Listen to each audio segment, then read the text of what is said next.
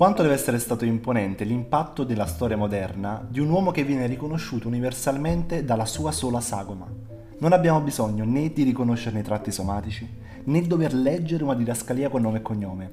È uno di quei pochi uomini, se non l'unico uomo, che è riuscito a diventare simbolo di se stesso. In linea generale, ad alcune entità della storia, sono stati attribuiti dei simboli che riescono ad evocare nella mente di chi osserva un concetto diverso da ciò che il simbolo è fisicamente. Un simbolo è appunto, per fare degli esempi ancora più pratici da prendere in considerazione, una croce per il cristianesimo, una svastica per il Partito Nazionalsocialista, il bastone di Ashlepi per la branca medica. Ma questo percorso di attribuzione non si addice a Michael Jordan, perché Jordan è completamente differente dai suoi predecessori, perché Michael Jordan non può essere smontato in più immagini, nemmeno l'idea che fa rimando alla persona può essere frammentata in più reliquie, nemmeno il 23 il numero che ha portato sulle spalle una vita e che lo ha accompagnato nei traguardi più ricordati gli renderebbe giustizia. Deve essere lasciato intonso, così com'è nella sua integrezza. È un pezzo unico. E se è vero ciò che ho detto, ovvero il simbolo è un'immagine che fa rimando a un concetto diverso da quello che è fisicamente, Michael si fa carico di un universo ancora più ampio. E se un bambino indica quella sagoma in salto con la palla arpionata nella mano destra, non sta solo puntando verso Michael Jordan, ma sta indicando il basket. La prima volta che mi sono imbattuto nella figura di Michael fu un incontro piuttosto distaccato dalla realtà ed è uno di quegli incontri che sono analoghi a molti dei ragazzi che sono nati come me negli anni 90. Personalmente mi ammazzavo di qualsiasi cartone animato mi mettevano sott'occhio. E non facevo molte differenze, poteva essere Disney Channel, Cartoon Network, Jetix, ma ero malato di una categoria precisa di cartoni, quei personaggi elastici, immortali, che subivano deformazioni a seconda dell'oggetto con cui venivano colpiti, quei personaggi che cadono di sotto solo se guardano sotto i loro piedi. Quei personaggi erano chiamati Looney Tunes e il film era intitolato Space Jam. E se oggi lo potrei etichettare come una delle più grandi trovate di marketing degli anni 90, da piccolo era solo un sogno un uomo che veniva mitizzato da chi miti già lo erano, personaggi che erano nati negli anni 30 e che per la prima volta rompevano la quarta parete e interagivano con il mondo che li aveva creati. Ma tra tutti gli uomini meritevoli di attenzione, solo uno era stato preso in considerazione, Michael. Da quel momento in poi la strada era in discesa e a distanza di anni dalla prima visione del film, con l'arrivo del primissimo computer in casa, digitai quelle due parole composte da 13 lettere. E il primo suggerimento di Google era Michael Jordan è il dio del basketball. Il concetto di dio, a quell'epoca così come ora, era tanto astratto quanto il concetto di internet stesso. Ma se un dio non ha origine in quanto preesistente alla parola stessa, allora cos'è Jordan? Sì, è un uomo elevato a divinità, ma allora dei non si nasce, si diventa e chi è stato così potente, così carismatico da tramutare un ammasso di carne e ossa in una statua da venerare. Tutti gli esseri umani seguono un percorso di crescita che nel complesso è abbastanza differenziato. Ognuno ovviamente ha le sue problematiche, i suoi difetti e punti di forza, ma se c'è un punto di congiunzione tra l'esistenza di tutti gli esseri umani è il prendere spunto da qualcuno, da un idolo. Chiunque nella sua vita ha tratto ispirazione da qualcuno che sia famoso o meno, potrebbe essere un attore, un cantante, un divulgatore, così come potrebbe essere un familiare, una persona con cui hai chiacchierato alla fermata dell'autobus. Non importa la quantità, il minutaggio se vogliamo parlare con termini propri al basket, ma la qualità, quanto è stato profondo il solco lasciato da quella conversazione, da quel gesto, da quell'immagine o da quella presenza. Con l'arrivo su Netflix di The Last Dance abbiamo potuto vedere con i nostri occhi la nascita e la crescita del mito. Nei suoi discorsi ha sempre fatto rimando ai suoi grandi esempi, i suoi grandi idoli, che gli hanno permesso di divenire l'uomo che è adesso. Il primo sono senza dubbio i genitori. Il padre James fu brutalmente ucciso e l'impatto che la sua morte ha avuto è stato naturalmente devastante per Michael stesso. Ma questo è uno di quegli argomenti che viene ampiamente discusso nella serie, quindi preferisco non soffermarmici. Il secondo idolo invece è solo citato brevemente, in uno dei primi spezzoni, forse in uno dei primi episodi, ma rimane comunque una presenza costante nella costruzione di Jordan. Parlo infatti di un altro giocatore di basket, un altro NBA Hall of Famer, parlo di Dr. J, Julius Erving. In un'intervista risalente probabilmente agli anni 90, Jordan stesso disse senza Dr. J non sarebbe mai esistito MJ. Senza Irving non avremmo mai avuto quella schiacciata di Jordan al Dunk Contest dell'88, la stessa che ritroviamo come logo nella sua omonima linea di scarpe, la stessa che diventerà simbolo di Michael e del basket stesso. Quasi sicuramente non avremmo mai avuto quel simbolo e forse, dico solo forse, Michael sarebbe comunque riconosciuto come il più grande atleta del XX secolo, ma non avrebbe mai avuto l'universalità di cui gode e ha goduto. È quindi fondamentale approfondire la figura di Dr. J sia dal punto di vista biografico che dal punto di vista delle influenze che ha rilasciato, non solo per comprendere meglio la figura di Michael, ma perché senza di lui l'NBA e l'America stessa come società non sarebbero ciò che sono adesso. 22 febbraio 1950. Julius nasce ad East Meadow, nello stato di New York, nei cosiddetti projects, che sono ed erano case popolari di proprietà dello Stato. I soldi in casa non ci sono mai stati, ma a lui, suo fratello e sua sorella non importava più di un tetto ed un piatto a tavola. Marvin era il fratello minore ed era molto differente da Julius, gli piaceva leggere, approfondire, era ancora tremante dalla perdita del padre e godeva di cattiva salute.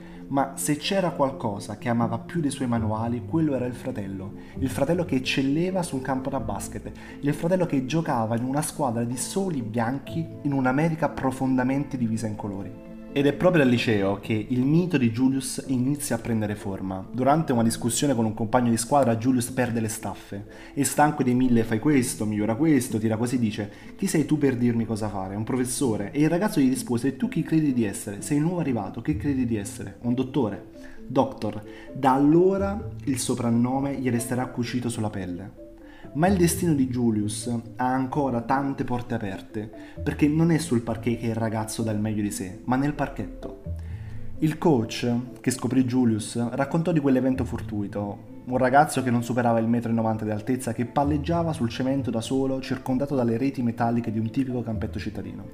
Ma il ragazzo non tira, indietreggia, prende la rincorsa e salta dalla linea dei tiri liberi. Il coach chiuse gli occhi nel momento esatto in cui Julius era per librarsi in aria.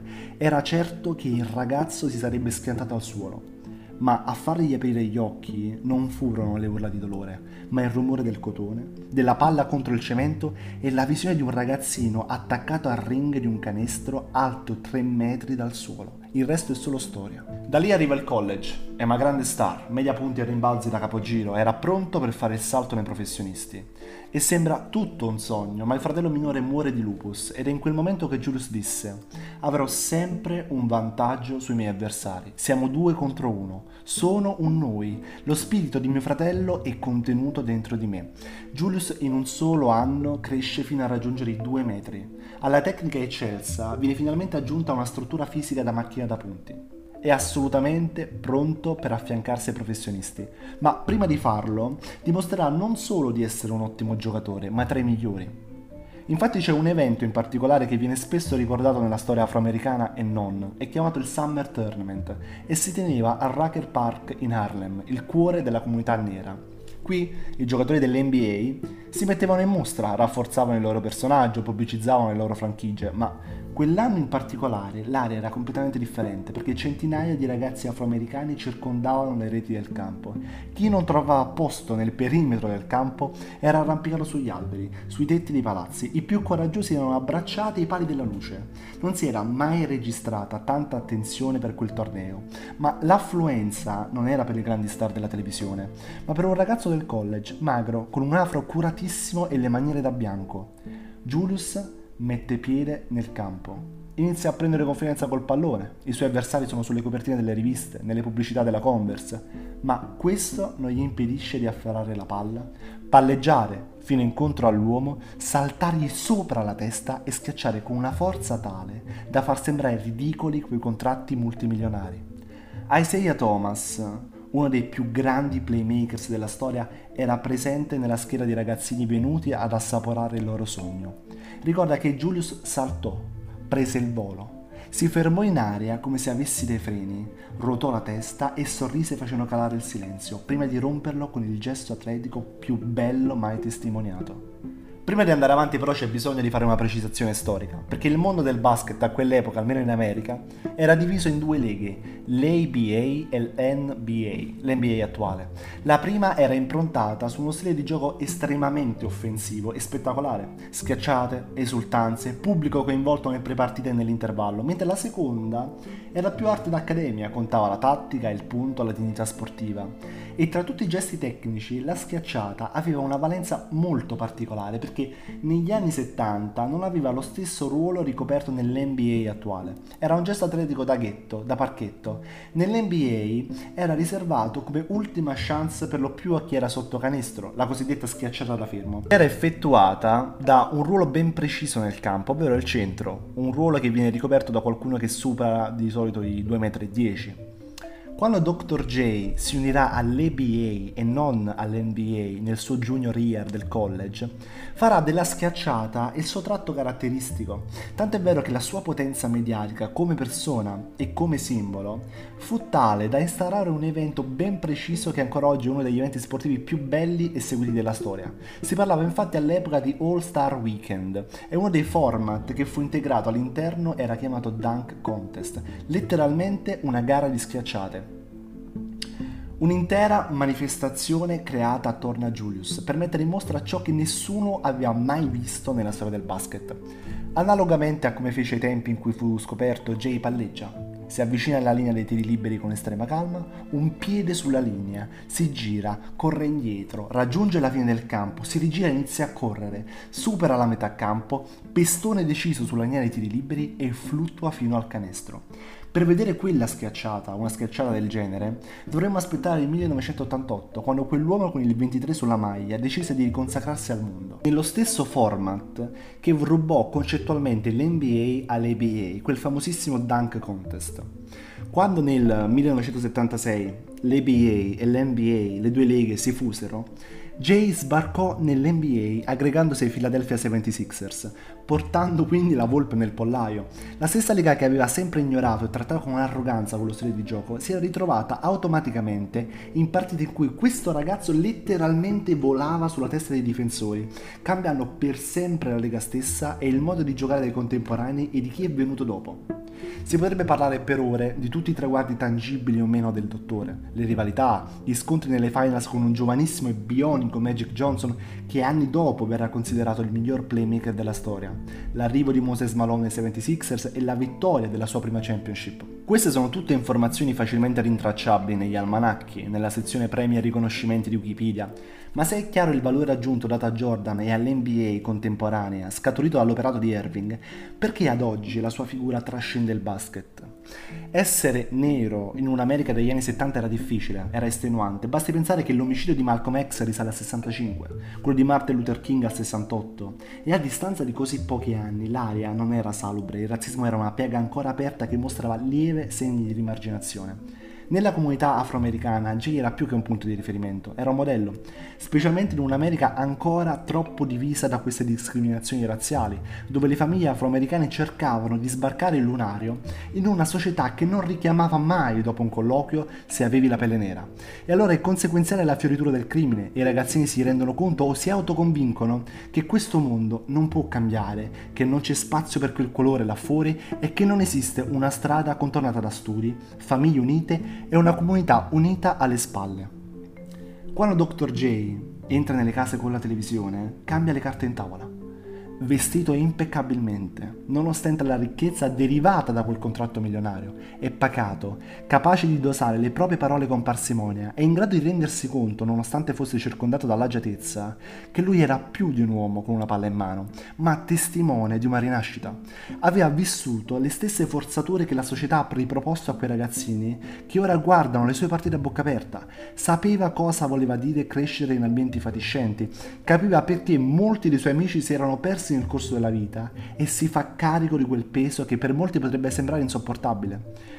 Quando una mamma afroamericana guarda la televisione e si imbatte in un'intervista post partita di Julius, osserva i suoi movimenti, il suo parlare, che sono entrambi fuori dagli schemi e sono più bianchi che neri e dice è così che voglio crescere i miei figli.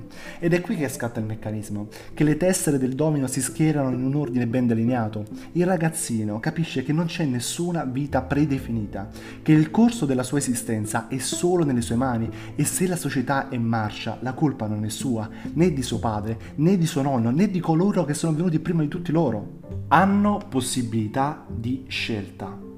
c'è libero arbitrio. Ecco spiegata l'incredibile affluenza al Summer Tournament. I ragazzi, i bambini, non erano accorsi per vedere un uomo saltare, ma per vedere qualcuno che ce l'ha fatta, che ha realizzato il suo sogno nonostante gli ostacoli. Si rispecchiano in lui, vogliono essere lui. E non intendo un giocatore di basket, ma un giovane uomo afroamericano che cammina a testa alta, fiero di ciò che è e di ciò che rappresenta. Uno di quei ragazzini, gli stessi ragazzini che osservavano Dr. J giocare nel parchetto, nel febbraio dell'88 sotto il nome di Michael Jordan, ha pagato il più grande tributo all'uomo che ha fondato il tutto. Un altro dunk contest, la stessa schiacciata a distanza di 12 anni.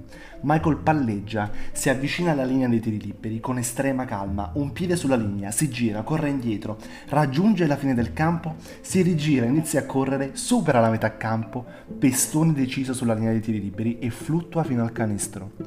Nell'intervista subito dopo quel momento storico, Air Jordan disse ho visto quell'uomo tra gli spalti, ha puntato il dito prima sul fondo e poi sulla linea dei tiri liberi. Dovevo farlo. Dr. J ha dato inizio a tutto. Ecco, quella non era più una schiacciata, ma un passaggio di testimone.